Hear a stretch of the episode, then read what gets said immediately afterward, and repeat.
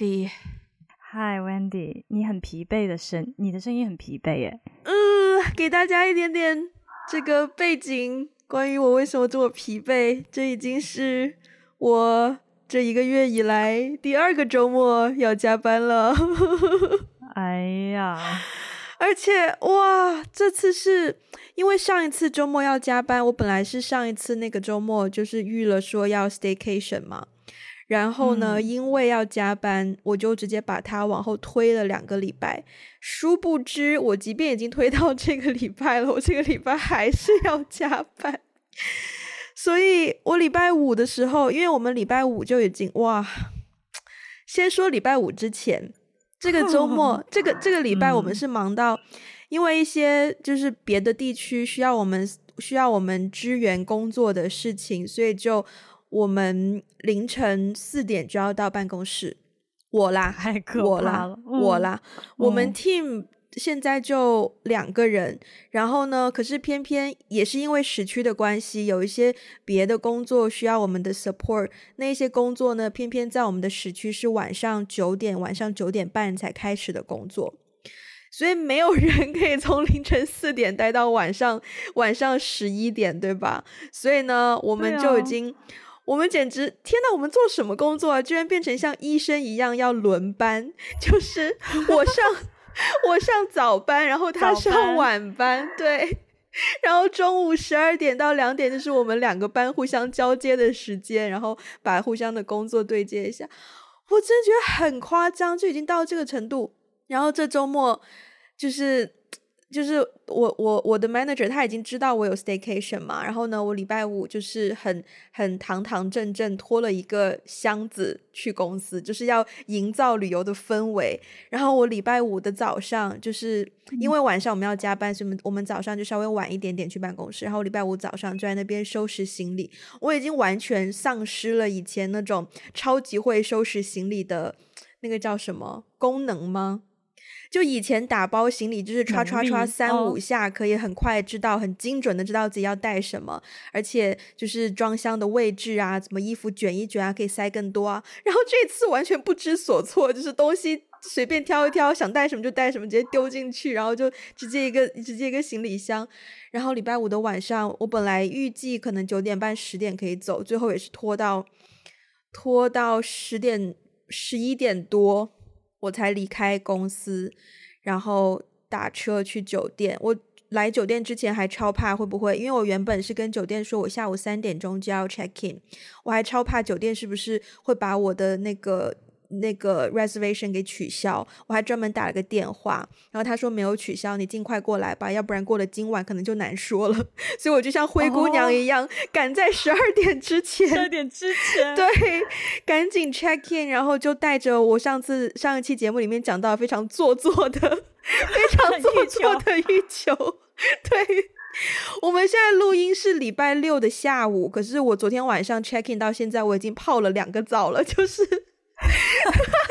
为了要使用像做作的欲求，没有错，让自己泡到脱皮也要没有错。我真的觉得我的手泡到有点干，但是 I don't care。所以这、嗯、我只是纯粹就我不知道你会不会觉得我现在状态已经近乎有一种疯癫的、非常报复性的在在享受，在在享受能够休息，对吧？然后。我就觉得，首先工作上你会发现有一些人非常，就不同的部门可能有不同的做事习惯。有一些部门呢，他可能就是他不管你要用什么样的方式完成你的工作，但是他就是会给你说，哦，我们今天早上做了这件事情，那我今天晚上就要这个的结果。他就不会体会，他不他不管你中间那个 process 的时间要多久，他就是会。希望一切事情都可以按照他的时间线去走，然后这种情况就会让我觉得，就是、嗯、no，就是特别是我们的部门有的时候做很多事情是依赖电脑、依赖程序，他们要 run 那么久的时间，他们要跑三个小时才能够完成，那我也没办法，嗯、所以我就，而且其实 productivity。对了，我们今天聊就是 toxic productivity 嘛，这个 topic 是我两周前好像就跟你提到的，那个时候也是就是非常疯癫的一个礼拜，然后我好像在别的一个 podcast 的节目上看到这个题目，然后我觉得蛮有趣，因为我的确觉得，特别是在大城市的我们，其实无论是在工作的环境，还是在还是在个人生活的层面，都会看到很多人就是会蛮极端追求 productivity，追求效率这件事情。很多人喜欢常常把效率挂在挂在嘴边，所以我就觉得。，maybe 我们可以来聊一聊这样子的一个 topic，yeah。就你两个，对，你两个星期之前跟我说你想聊这个 toxic productivity 的时候，我一看到我就很有感觉，我就觉得哇，一定要聊，因为我觉得我们现在身处的一个大环境，一个大的时代，好像就是有很多的工具书，有很多的 APP，有很多的网站，很多的博主都在告诉你，帮助你怎么样去提高你的效率。可是反过来，好像很少有人会问一个问题，就是为什么我们要追求效率呢？真的。啊，对吧？为什么呢？你看那些，如果你现在生生活在一个，如果不是在大城市，如果你现在生活在一个不知道村农村村里，嗯，或者是你生活在一个小岛上，嗯，那里的人根本就不会追求效率啊，就就很悠闲啊，该干嘛就干嘛。所以我就觉得，对于城市里的人去反思，我们为什么要追求效率这件事情，还挺重要的。你刚刚说，嗯、你刚刚说，就是如果不是住在城市里的人，他们为什么不追求效率？我想说，就比方说拿水果成熟这件事情来说好了，嗯，我不是很懂啊。但比如说，可能 啊，荔枝就是六月才才有果子啊，你想要五月吃荔枝就是吃不到啊。可是，在城市里面，超市要卖荔枝，他们会干什么？就喷农药啊，就是加各种催，对，催熟啊，就是哇，我是啊，anyways。而且我们、嗯、我们长大的地方，嗯、我们从小，我记得我刚去深圳的时候，有没有立刻？我刚刚到深圳的时候，那时候我不过十岁，我听到的头两三件事情就会是关于深圳速度这件事情。每一次路过国贸，国贸大厦就一定会大厦，不是三天建那是不是帝王？是，是国贸大厦。Oh, OK，帝王只是它最高，那当时最高。但是三天一层是指的是国贸大厦，uh, 就其实不是一个非常高的大楼，但就是它的速度当时很快，也算高了，也有五六十层。好啦，是也也 OK 高了，在九几年的时候，对对对对对，在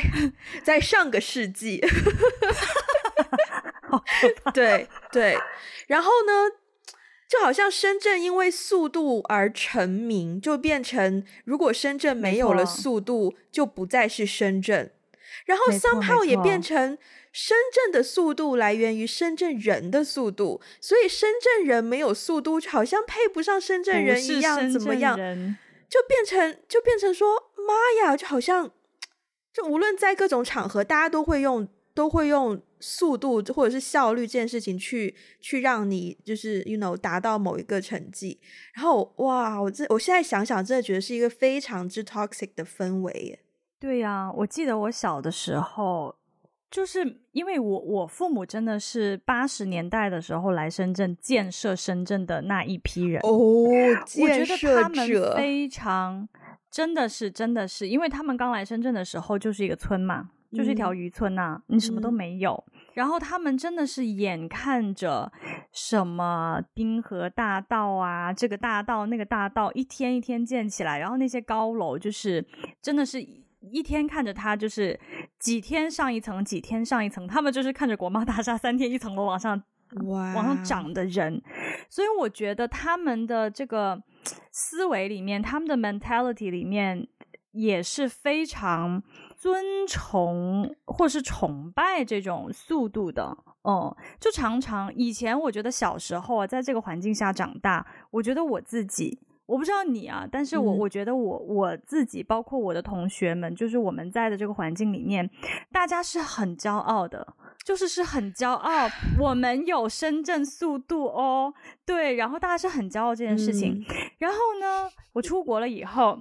你也知道嘛？就是出国了以后呢，就发现哦，有一些城市。二十年一点改变都没有，嗯，不只是二十年，五六十年、一百年一点改变都没有，Yeah. 太正常了。包括有一些有有一些城市，你要修一条路，三五年修不完一条路很正常。嗯，所以我刚出国的时候，我觉得很震惊，三五年修修不完一条路，在深圳那就是不可能想象的事情啊！嗯、你想想，三五年深圳就一个大的 shopping mall 就起来了，嗯、就是三五年一个城市可以发生很多变化。可是，在国外的时候就，就就你你你根本就他们也无法想象，就是深圳有这样的速度。所以我觉得。我开始去反思说，追求效率是一件好事吗？应该是从我刚出国的时候开始的。嗯，嗯，特别是我在比如说同学们之间，大家就是追求什么写作业的效率啊，读书的效率啊，这个效率那个效率，就中国的同学就会做得很快啊，因为很焦虑嘛。就很赶呐、啊，因为要做很多的事情啊！哇，除了上学以外，我要实习，我要参加社团，我要我要我要这个，我要那个，我要把自己变得很优秀。那其他的同学就会觉得，For what？就是哦，嗯、所以从那个时候开始，我才会有稍微有一点反思说，说追求效率的这种 mindset 真的是值得骄傲的事情吗？其实我的成长可能跟你有一丢丢的不同。我小的时候。你刚刚讲到就是上学的时候的事情，嗯、我就想到有一个非常鲜明的画面，是我小学一年级的时候。那个时候我还没有来深圳，我在我老家，就是一个叫做平凉的地方。大概我在节目中提到过第二次，除了甘肃以外的人，应该是没有什么小伙伴听过的。我当时念小学，然后我们小时候一年级不是要写字嘛，就是写汉字，然后基本上语文课的作业就是要写。把那一那一节课学到的新的字要抄写多少遍这样子，然后写完要交嘛。然后呢，我们那个时候是呃语文课代表好像就刚好坐在我的后面，还是我的我的同桌。然后我们写完就可以马上交。然后交作业的顺序就是你写完就交，然后最先写的那一个人作业本就会放在最下面，然后最后一一整一整叠大概四十多本，然后老师看的时候就会从最上面的先看。然后看完之后呢，就把它放到最下面，然后这样子那个顺序就会反过来。发作业本的时候，就是最先交的那个人就会最先发。我当时就跟我我身后还是我周围的一个小一个同学，我们两个人就很爱抢第一个交作业这件事情。但我们抢第一个交作业，纯粹是为了可以第一个发下来，就比较快可以拿到。我也不明白为什么，但我我我很清楚，我当时并没有效率这个这个概念，我只是为了可以第一个拿到。然后我们两个人就整天抢，真的就是写完，你会听到大家都还在静静很安静写的时候，就会听到那个桌子上会有啪啪两个声音，或者是啪啪的声音，就是用甩的把那个作业本交上去。我觉得还蛮可爱的。然后是到了深圳之后。我真的有身边的同学，就是像你说的一样，很追求快一点把作业写完，快一点把作业交上去。但是，因为他是我同桌，我记得很清楚，他是我同桌，他常常就是要赶在比我之前还交。说实话，我不知道他在赶什么，但是他就一定要赶在我之前交。可是，就每一次那个作业交完批改下来，他永远都会有错误的题，可是我永远都就就全对，对。不好意思，以前学习成绩比较好，然后所以我，所以所以在我看来，就是一个完全没有必要去追求的所谓的速度。但我开始对效率以及速度有，我应该不算是速度，我觉得是效率，或者说是一个让自己从生活层面发自内心想要去追求，可以比较让自己的生活高效一点。是我研究生毕业之后，然后呃有一段时间就是 freelance，然后失业的时候。因为没有工作，整个人真的太废了，就是废到你可以可能中午十二点多才起床，加上我在香港又当时没有那么多的朋友，所以我其实睡醒之后，如果我在深圳有很多朋友的话，我可能会打电话或者是 message 有没有人要一起吃饭呐、出来玩呐、出来喝个下午茶什么的。但是在香港比较人生地不熟，我就。不太会有那么多朋友，所以我就只能自己一个人，可能看剧啊、看电影啊、睡懒觉啊，就是非常废的生活。然后那段时间我就不想要让自己那么废，所以我就开始在 YouTube 看到一些，比如说 How to put your life together，或者是这种你知道，就稍微带有一点正能量，然后再教你一些 productivity 入门的影片，然后看一看，我是觉得对我的生活的质量是有提高的。嗯嗯，所以我当时其实是喜欢那一类的影片的，也喜欢这个观念，就是说，呃，我们要自律，特别是作为自由职业。而且当时我觉得我的阶段是没有工作去束缚我的时间，我是真的不太知道怎么样掌控自己的时间。所以那样子的影片就是会提醒到我说，呃。我们需要一个规律的作息，需要一个可能有一些 morning routine 或者是一些时间，不是为了说把自己的生活填满，而是为了说要建立一个让自己就是 mentally 可以比较嗯健康的状态。所以我当时就开始有开始慢慢在追求自律这一件事情，然后包括我身边也遇也有遇到朋友，他真的是每天早上四点钟起床。活生生血淋淋的例子，四点钟起床，然后可能先做一些自己的工作，然后大概到正常上班时间再做一些，you know，赚钱的工作，然后呃一定会争取准时下班回家陪陪狗啊，陪陪陪陪家人啊，这样子，我觉得，而且他饮食也超级健康，就是我认识他这么久，大概他吃到他吃过淀粉。他吃过糖类的次数，一个手就数得过来。我认识他五六年，所以加上身边有这种血淋淋的例子，就会慢慢觉得，哦，我也想要，就是光鲜亮丽一点，就是 you know。而且最近 YouTube 有一个很很很新的风潮，叫做 That Girl，就是。在 That Girl 那个系列的影片，就不好意思，我一个人讲太久了，我突然觉得今天是话唠的模式。你解释一下，你你你请你解释一下什么叫 That Girl 的风潮？我最近在那个午后女子会他们节目有一期聊到 That Girl，That Girl, That Girl 就是在 YouTube 或是 TikTok，就是抖音这个平台上，有很多女生，她们就 That Girl，我们常常听到就是说，哦，那个谁谁谁，就或者是。别的女生、啊、对，就她很自律啊，她都五点钟起床，然后早上一定会做运动，一定会喝喝那个绿拿铁，就什么果汁或是蔬菜汁，然后吃的也很健康，然后身材也很好，皮肤也很好，整个人就非常的，you know，健康向上，然后非常的有，非常的自律，非常的 productive，对，就是这样的一个风潮。然后我就发现说，哇哦，嗯、现在人真的好像越来越追求。就是至少至少表面上要看起来自律，然后好像是一个 real grown up 这样子的角色。不行，我真的话唠太多了。我们我们本来第一个问题是，就是我们自己分享一下，我们是从什么时候开始主动追求效率的？觉得自己是不是一个追求效率的人？好，现在这个话筒丢到这个 Ivy 的这一边。轮到我是吗？终于轮到我。没有，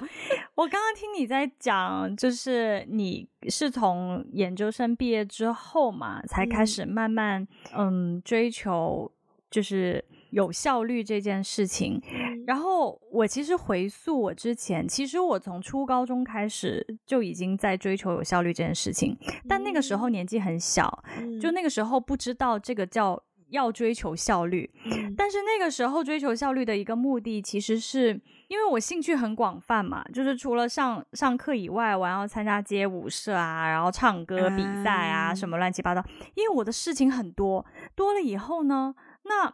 你知道，你想想，就是我同班同学，他如果不参加这些，他就他有。他有这么多的时间可以去学习，保持成绩。可是我要多参加这么多事情，等于是我的时间里面有百分之三十到四十就会被用在那些啊所谓非学习时间，就是在家长眼中看来无关紧要的事情上。嗯、那我就变成说，我只有百分之七十六七十的时间要维持。同样的成绩，也就是说，我要在剩下的百分之六七十时间里面，我必须要提高我的学习效率，才能跟我的同学们保持有一样的，在学习上有一样的竞争力。嗯，对，所以。我现在回过头来分析自己是这样子的，但是那个时候我不懂嘛，那个时候我只是觉得啊，我的时间变少了，可是我我的书还是有这么多要读，那怎么办？怎么办呢？然后我就要开始疯狂的。我记得我从高中的时候就开始，我到现在这个习惯我到现在都有，就是我我有一个手账嘛，就那个时候不叫手账。嗯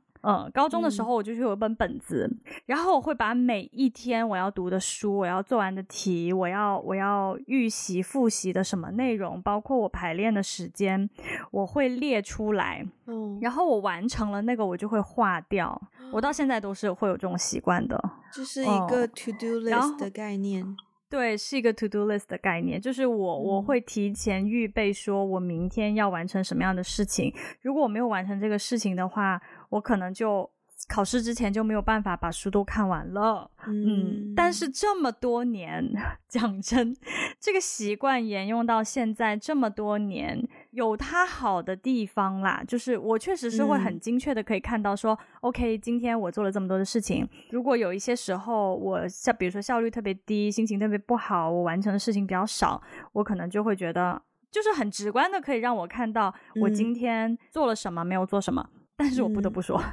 这个行为令人真的很焦虑，是真的很焦虑，因为因为我发现呢，我不知道其他人，可是我自己哦，我在定目标的时候，我总是会定的比我实际情况的要更 ambitious。嗯，就其实我明明一天只能做三件事，我非要写五件事。嗯，那我就等于是说我总有两件事没有做完，我就会变得很焦虑，就啊完了完了，我有两件事没有做完。可是我应该关注的是，我做完了三件事，哎，对，不是。而不是说我还有两件事没有做完。对对，所以 好像这些年就是同样的这种方法，呃，实践下来之后，我就觉得，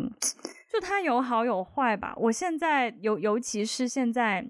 开始，嗯、呃，做自由职业之后。真的就就像你说的，这个自律是吧，变成了非常 重要的事情。对，就是每一天我要做什么东西，真的是非常的，就是就是需要非常非常的嗯。自律，因为没有公司给你固定上班时间啊.你随时随地都在上班，都在下班。你想上班上班，你想下班下班。所以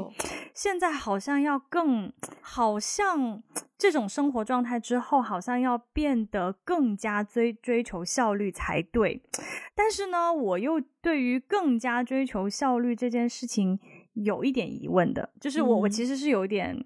我对于这个观点其实是有点 pushback 啦。嗯，怎么怎么说？你的 pushback 为什么？我我的 pushback 其实是来自于我我之前的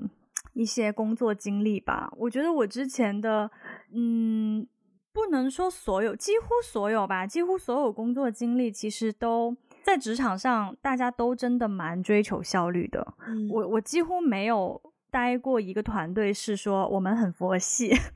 我们完全不追求效率，我们每一天就是做一些很很 routine 的一些工作，我都没有在这样的团队待过，所以，我。以前的工作经验会让我看到说，哇，原来人真的可以追求效率，追求到把自己变成机器人，嗯，就是有一种。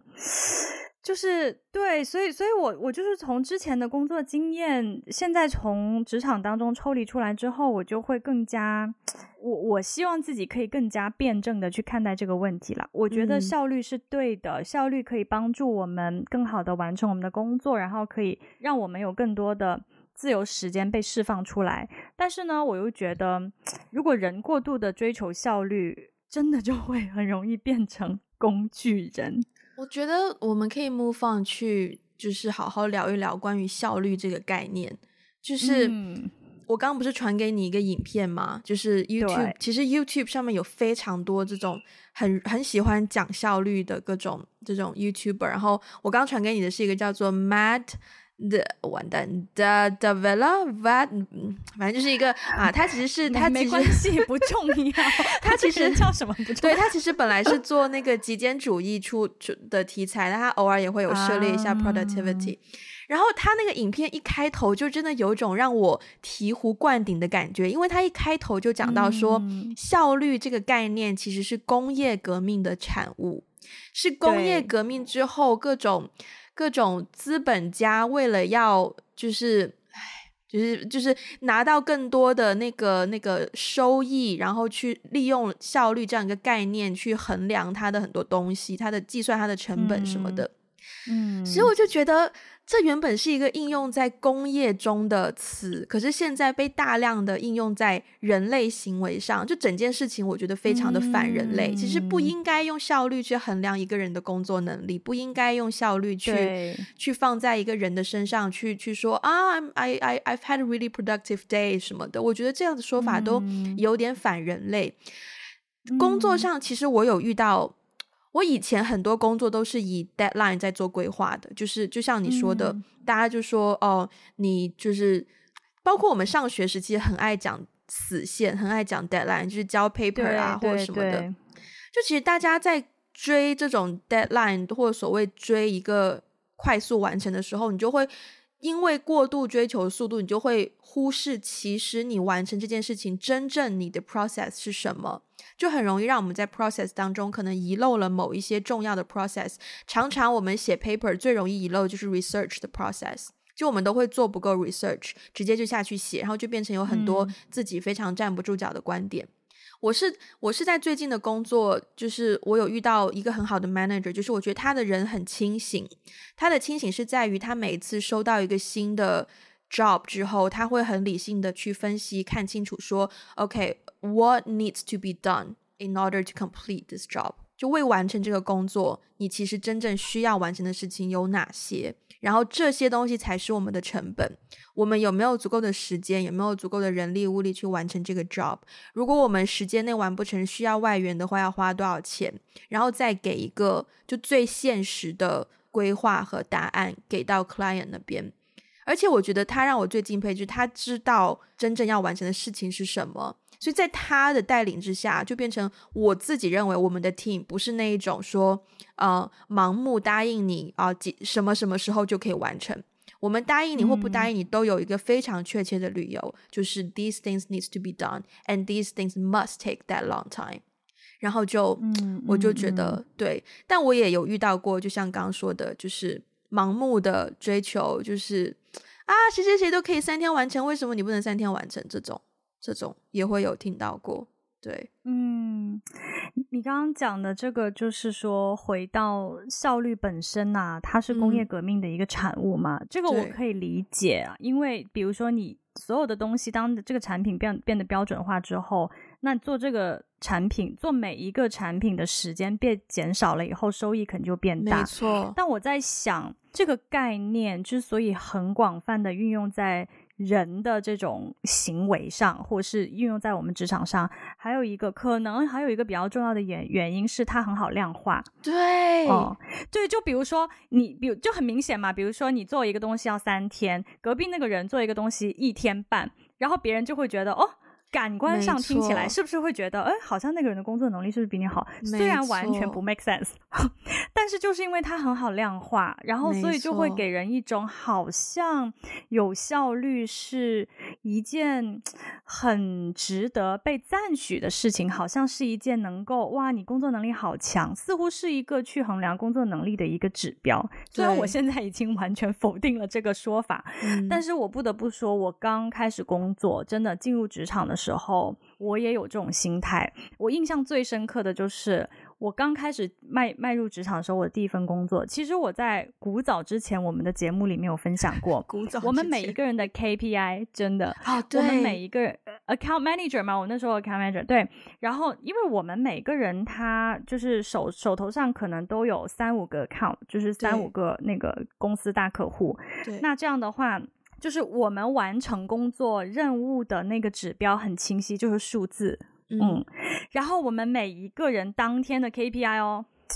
会写在一个板上，唉，实时滚动，Toxic. 而且它还，而且我跟你说最 toxic 的是颜色，是有一个 color coded color coded KPI，就是在墙上，比如说。就是恨不得让它更显眼就对了。哎，没错没错。就比如说，假如那条线是八十，比如说你你今天要完成八十，它有一套计算公式好了。嗯、然后那条线是八十、嗯，超过八十的人就是用绿色笔写在墙上，低于八十的就是红色，真的跟股票似的。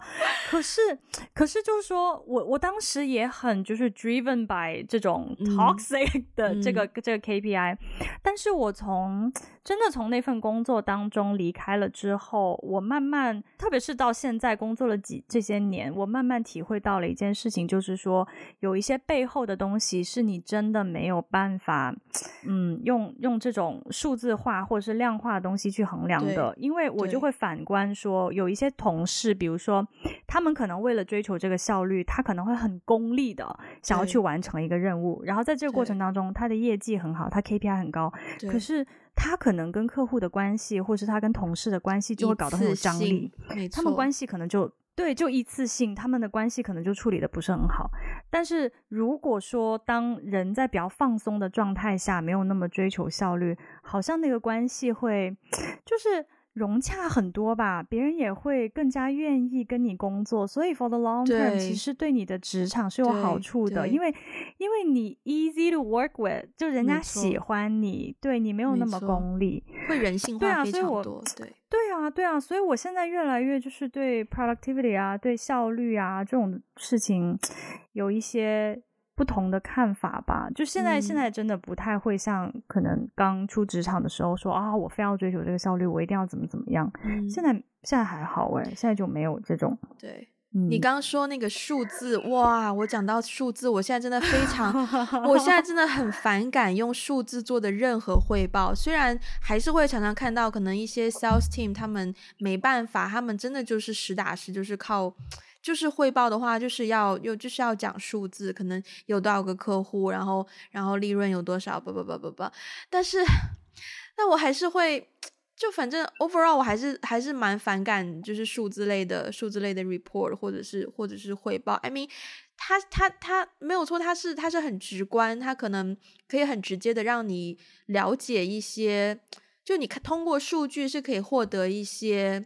嗯、呃。讯息，但是你不应该让数字变成是你的价值观，就你不能够让它 take over，就是质量的东西。That's also why 我对于 box office 票房这件事情其实非常的不是很 care，哦。对，因为票房好，真的不代表那个电影就好。嗯、Yeah，当然，完全完全不代表。Yeah，呀，yeah, 但是好像现在这个大的环境，其实不只是说。呃，衡量你的工作工作效率，我觉得你不觉得现在大环境就是所有的事情，我们生活当中的一切都很容易被数字化吗？就是大数据时代。我跟你讲，真的，我跟你讲哦，我我今天早上刚刚去那个就是 body comeback，就是去去健身，哎呦，然后哎呦。对，我就八百年不流一次汗的人，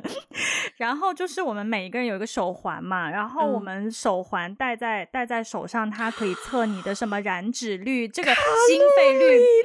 卡路里。八百个指标，然后打在屏幕上，就是你就能看到。真的，我跟我朋友一起去哦，然后我朋友就是他也很逗，就是他他他看到说，哎，艾菲你的数字怎么这么低？然后回过头来看我的那个那个手环可能没有打开，所以没有监测到我的那个卡路里。但是其实。你不觉得吗？想想这件事情就觉得很夸张。其实我们只是去运动，对吧？然后我们每一个人燃烧的卡路里在大屏幕上面。This is taking over the fun of working out, OK？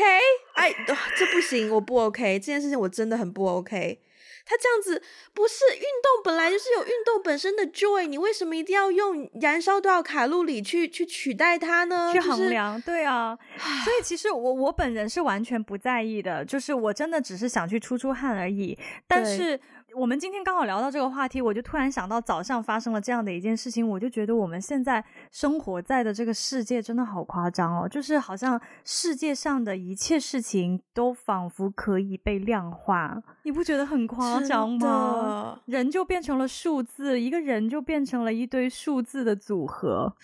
其实我觉得在很多可能做 research 的人员当中，我们每一个人真的就是一堆数字的组合。几点钟会看什么样的影片？呃、对，几点钟会干嘛干嘛？然后可能嗯，每年的花销在这部分是多少多少钱，在那部分是多少多少钱？他真的可以完全解释你这个人是谁。我相信一定会有这样的一套数据，就是关于、嗯、之前好像我看，好像有人采访 Tinder 还是什么的、嗯、，Tinder 其实就会。买到用户的这种数据，然后通过数据解释每一个人的个性，然后去配对跟你可能比较相似的，把这一些这一些 profile 推到你的面前，好可怕。这个我就是说，这个就是他们的这种工作模式，我可以理解。就是我以前做咨询，我们也会也会这样，我们也会帮客户做一些数据分析。就是从商业逻辑上来讲，我觉得 it makes sense。但是就是说，嗯、当这个大的，不管是商业环境还是什么什么环境也好，它侵蚀到我们每一个人的生活方方面面，然后去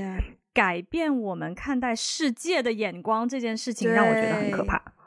对，嗯，诶，不过我我其实还蛮好奇，想问你，因为你刚刚有分享到说，呃，你的工作当中有有一些就是能够 balance 的很好的，就是比如说他在追求效率的同时，嗯、但他同时也很关注于质量啊，这个这个工作本身。没错。你有遇到过非常极端追求效率的例子吗？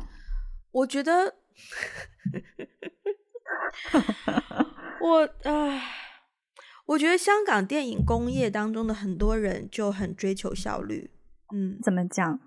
嗯，你会如果如果你有幸参与过香港电影制作的话，你会发现香港片场的很多人，嗯、他们的行动力非常高，反应力非常快，嗯、集中度非常非常的高，就是听到指令然后去执行，那个反应时间是非常之低的，因为他就是一个直觉就会知道要做什么，然后唰唰唰那个手速也非常快，就拿一个东西进来就是马上就会去砰砰砰就完成这样子。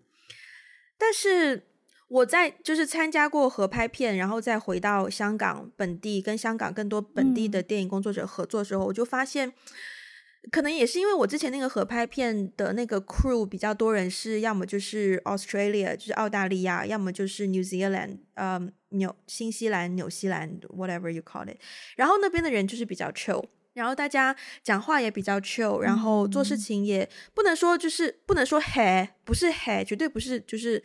嘿的普通话是什么？？head 就是呃，不是丧，就是有一种很消极去对待自己工作的感觉。对，他们绝对不是 head，，他们就是不是消极，只是不是消极。对他们就是知道，他们我觉得他们是一种清醒，很轻松的清醒，就是知道要做什么，然后就去做。但是我在香港遇到的很多电影工作者，就变成我不能够说他们清醒，我只能说他们算是聪明。嗯就是他们很快可以反应过来，说这个指令下要求要 to be done 的事情是哪些，他可以很快的完成。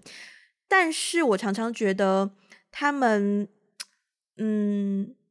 承其实也承受很多压力。对，嗯、因为他们的他们的思就是考虑考虑事情的结构，就变成是一个很简单的 process 的结构，就是收到指令、分析指令、执行指令、回报完成、收到指令，就是变成这样一个 process。但是在我在合拍片的过程当中，我就会觉得有更多一些比较 organic 的元素，一些。沟通在里面，对，但是在香港很多，至少两年前我还在香港，就是有拍过香港制作的时候是这样子啦。现在可能有所改变，我不清楚。对，我就会觉得香港以及其实也是亚洲有一些我合作过的电影人都是这样子，就是包括我自己，我也差一点变成就是接收指令、分析指令、呃执行指令、汇报完成，就我也差点变成就是所有的。所有的情绪，所有的人性的东西都没有了，然后就只追求说快速完成指令这样子。其实这样子的例子我是见到蛮多，毕竟香港电影也曾经是以效率出名的嘛，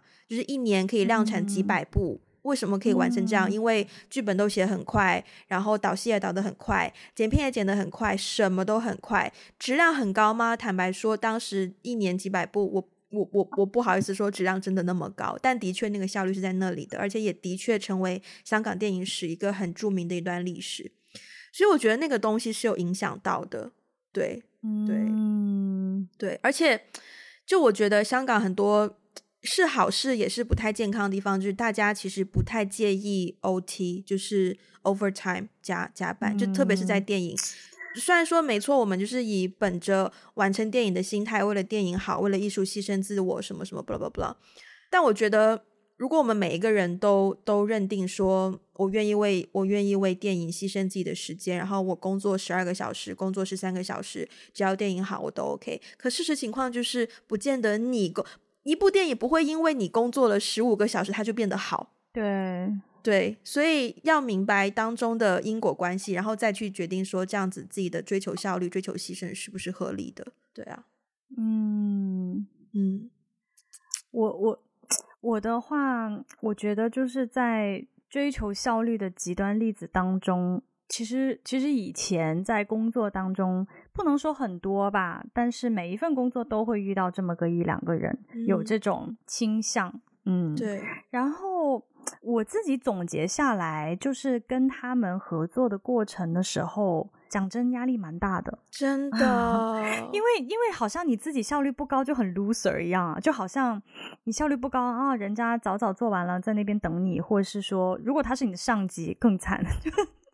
因为通常我我认识的不不不只是我自己个人的体会，包括我身边的很多朋友，大家可能也都会有这种感受，就是说，当你的上级是一个。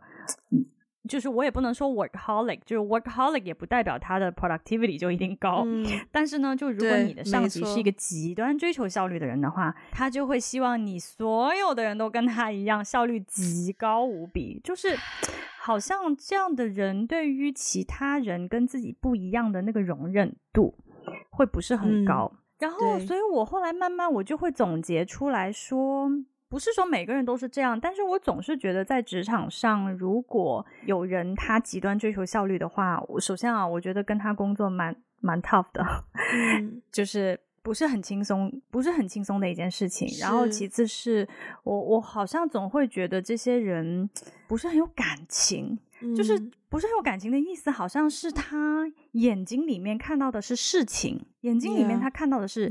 这件事情，你花多少时间把它做完，没错，然后怎么怎么样，几个人把这件事情做完，而不是说去关注他跟你的关系，或者是说去看到更 organic，就像你刚刚说的 organic 的东西，好像他眼睛里面就没有这个东西。嗯，你知道我，我会有这种体会。嗯，我这两天也在自己反省自己这个点呢。哦、因为对，因为我在工作上其实效率算不低的，我自己觉得。嗯嗯、然后现在的状况是我们开始有一些新的 freelancer 进来，然后我们要开始告诉他们我们的 workflow 是什么，我们怎么样做事情，然后开始带他们去慢慢进入我们的环境。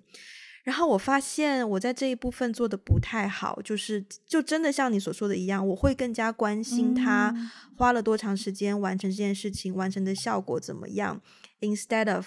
他本人，嗯嗯嗯，我我真的深深在反思这件事，因为因为我的 manager 做得很好，我觉得我的 manager 他做事情的方式常常会提醒到我这一点，因为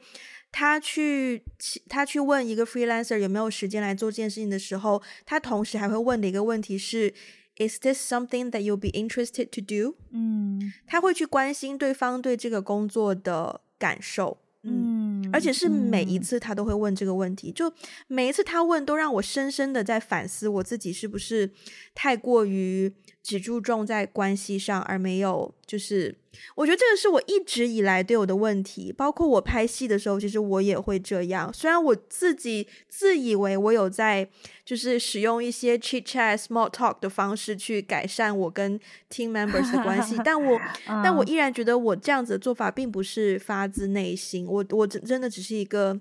technique 去去帮助我营造一个，但就是蛮就是对，但是。这个 mentality 我还在试着去转换，嗯嗯，嗯对，我觉得，我觉得这个、嗯、这个位置我，我我觉得可以顺便提出来的一个问题就是，嗯，maybe 可以跳脱纯工作的范畴，可能也可以跳脱到你的个人生活上。如果我们不追求效率的话，如果我们不追求效率的话，生活当中还有什么样的所谓的指标会让我们有满足感？嗯或是成就感，嗯，因为我们很多时候追求效率，包括说自己当 freelancer 追求，是因为好像完成了某一些事情才会觉得啊，就是我不是废人什么的，就让自己有一些存在感吧。那如果我们不追求效率，还有什么是会激发我们的存在感？这个问题我也在过去的一些年里面有在思考。就刚开始，其实你刚刚讲到你对自己的反思，我也蛮有共鸣的。因为我刚开始工作的时候，嗯、呃，就是我初入职场的时候，只能说那份工作，嗯，somehow 还挺适合我的，嗯，嗯，然后所以呢，我的业绩还不错。嗯，那我有的时候也会觉得我做的快啊，就我业绩好啊，为什么你就不能啊？怎么怎么样的？刚开始真的会很容易陷入那种 mentality 里面，但是后来呢，就是随着我的工作经历。越来越不一样，就是做的事情也不再是很简单的一些操作嘛，更多的东西你要去推动一些事情，它很复杂，它有很多人的关系在里面，不止不是不是事情。我后来就意识到，一件事情能不能成功的推动，最重要的因素其实人。嗯，对。那人跟人之间的相处，我是不是真心的对待他，还是我只是想利用用一些技巧去利用对方的用对方的信任来推动我想要推动的事情，对，对方也能感觉得到。嗯，哦，所以我我现在，如果你现在问我这个问题的话，我我我真的这些年有一个非常非常深刻的一个体会，就是关系，嗯，就是不管是我在工作中还是在生活中，我成为了一个让人。相处起来轻松、舒服、愉悦、值得信任的人，我会非常有成就感，嗯、非常满足感。而且，in fact，其实在我现在的生活当中，我大部分的成就感和满足感都来自于健康的关系。哦，就是那种，因为我觉得追求效率的背后，其实是在追求价值感嘛。嗯、就是每一个人都希望通过自己在工作上的成就。来让自己体会到，我不是个废人，我是个有价值的人。可是，其实如果你拥有健康良好的关系，那个成就感会更大。就是那个成就感会让你更加觉得说，我不需要很完美，我不需要变得超优秀，我不需要变成总统，我也会被人喜欢。那种那种满足感其实是会更大的。我自己的体会。哇，我现在觉得入了一个，我真的。因为啊，我嗯，哪一个点触动到你？嗯，因为你刚刚说，就是我我我一边听你讲说，就是你你有这么多健康的关系会让你有有存在感的时候，我就一边想说，I seriously don't care about that。我认真就还蛮不 care 关系的。我真的更 care 的是，我有没有一个作品，然后可以让别人认识我。对。我好像，嗯，我不知道这种这种心态是不是某种程某种程度上依然是想要证明自己之类的，或是至少让别人觉得说我是一个有用的人，就是我在可能是工作能力上也好，或者是创作表现上也好，或者是反正是在做事情方面有没有一个东西是可以。That's why 我很不喜欢别人每次提到我说 Hey, do you know Wendy？然后大家说 Yeah, she's so nice. That's why 我很不喜欢别人用 nice 形容我，因为我好像觉得，哦，对，我现在一想想，我这个有点开窍，就好像就好就好像显得很没有能力是吗？所以才用 nice。对，对 怎么办？我真的不知道这是好是坏耶。你知道刚才那段完全完完全卡住。你可以装作就是，你可以就装作，你可以就装作没事发生吗？因为我只是很不知道自己的状态是好是坏。然后，OK，对，嗯，你说到这个，我突然想到我，我我不是刚从深圳回来嘛？然后呢，oh. 我在深圳的时候见了一个好朋友，他他真的算是，我觉得他应该算是我身边非常夸张，工作的非常夸张的一个人，就是真的是非常 workaholic 的一个人。嗯、然后。嗯，我我还就是怎么怎么讲呢？就是我回深圳之前，他刚好也去深圳出差，然后我们就碰了一面，然后我们就第一次聊到他今年刚结婚，嗯，然后就聊到他的婚姻生活，然后他就说。婚姻生活对他改变最大的就是，他以前总是希望通过工作来建立自己的价值感。嗯、他是一个很没有自信的人，所以他需要别人对他的工作能力的认可，嗯、所以他就拼命工作，拼命工作，拼命工作。可是呢，他开始跟她男朋友在一起之后，然后慢慢现在进入婚姻了之后，他对这个看法有很大的改变。他就觉得说，哦，原来这个世界上有一个人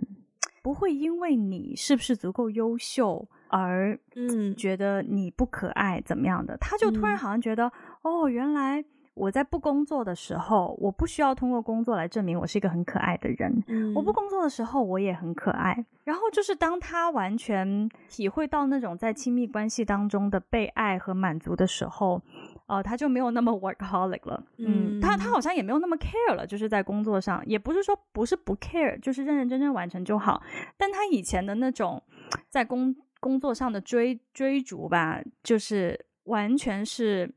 超量的。嗯嗯，就比如说，其实他他完成他的工作，嗯、呃，比如说他做到六十分就好了，然后他就要做到一百二。嗯，他现在可能就是说，哦，可能做到八九十也可以啊，OK 啊，就是对、嗯、对，就是他，我觉得他的状态。我觉得这不不完全是只有婚姻才能带给他的改变，但是我觉得他的状态就是像你说的更 chill，然后更享受自己的生活，更享受在关系当中一些比较细微的改变。就是我觉得他更有底气去面对他现在的生活吧，就没有那么紧绷了。嗯。嗯我觉得其实我没有到那么极端的 workaholic 或者是追求效率什么的，只是我觉得我最近的状态是因为工作上真的太多事情出现，然后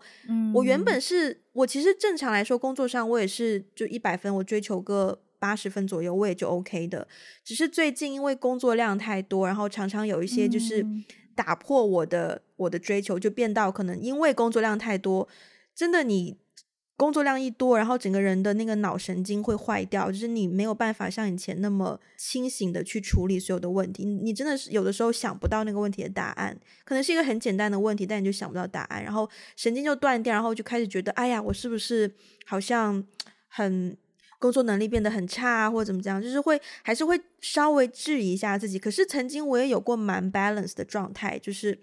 包括我觉得。嗯我觉得我把我的 staycation push back 两一次，然后第二次就坚决的就来了。我觉得这件事情已经已经蛮不 workaholic 的了。就如果我再 workaholic 一点，嗯，我今天也可以回公司，因为我知道我老板今天回公司。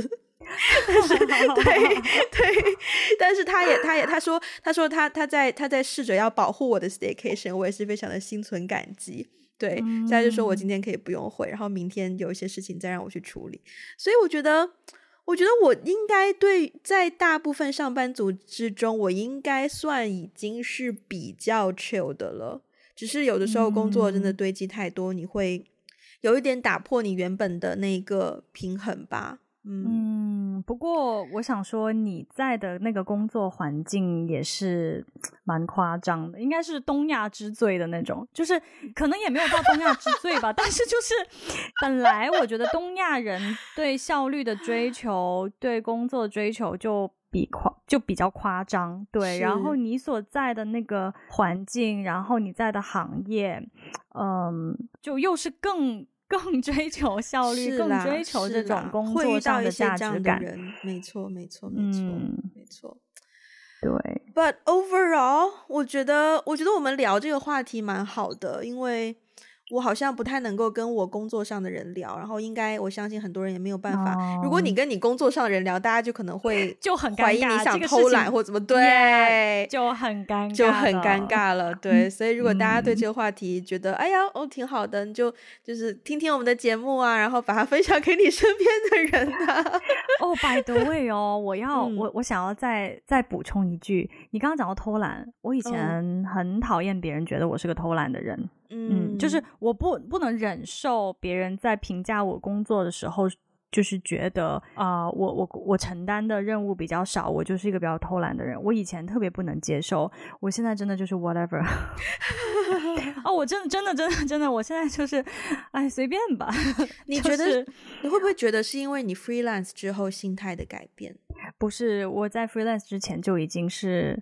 放弃状态，啊、不，其实不是放弃，不是放弃，是我觉得我看清楚了这个系统的本质，嗯、或者是说追求效率背后的那个价值观，背后的那个 toxic 的 value system 之后，我就觉得 whatever，你爱怎么说怎么说吧，随便了。没错，没错，对对对，就是。对，你要对一件事情付出时间、付出精力，我觉得很 OK。可是同时，你也要、嗯、你也要去想说，你所付出的这个对象，他有没有认清你真正的实力，有没有认清你真正的价值？如果他只是他只是买你的时间的话，我觉得不值得。但如果他买你的，除了你的时间，还有你真正内核的一些，只有你能做到的话，那我就觉得 worth worth a shot，就是是的，才是比较值得的，的。对，所以希望大家把大家有限的时间跟精力都奉、嗯、都奉献给真正值得的人哦。嗯，好，升华的很好哦。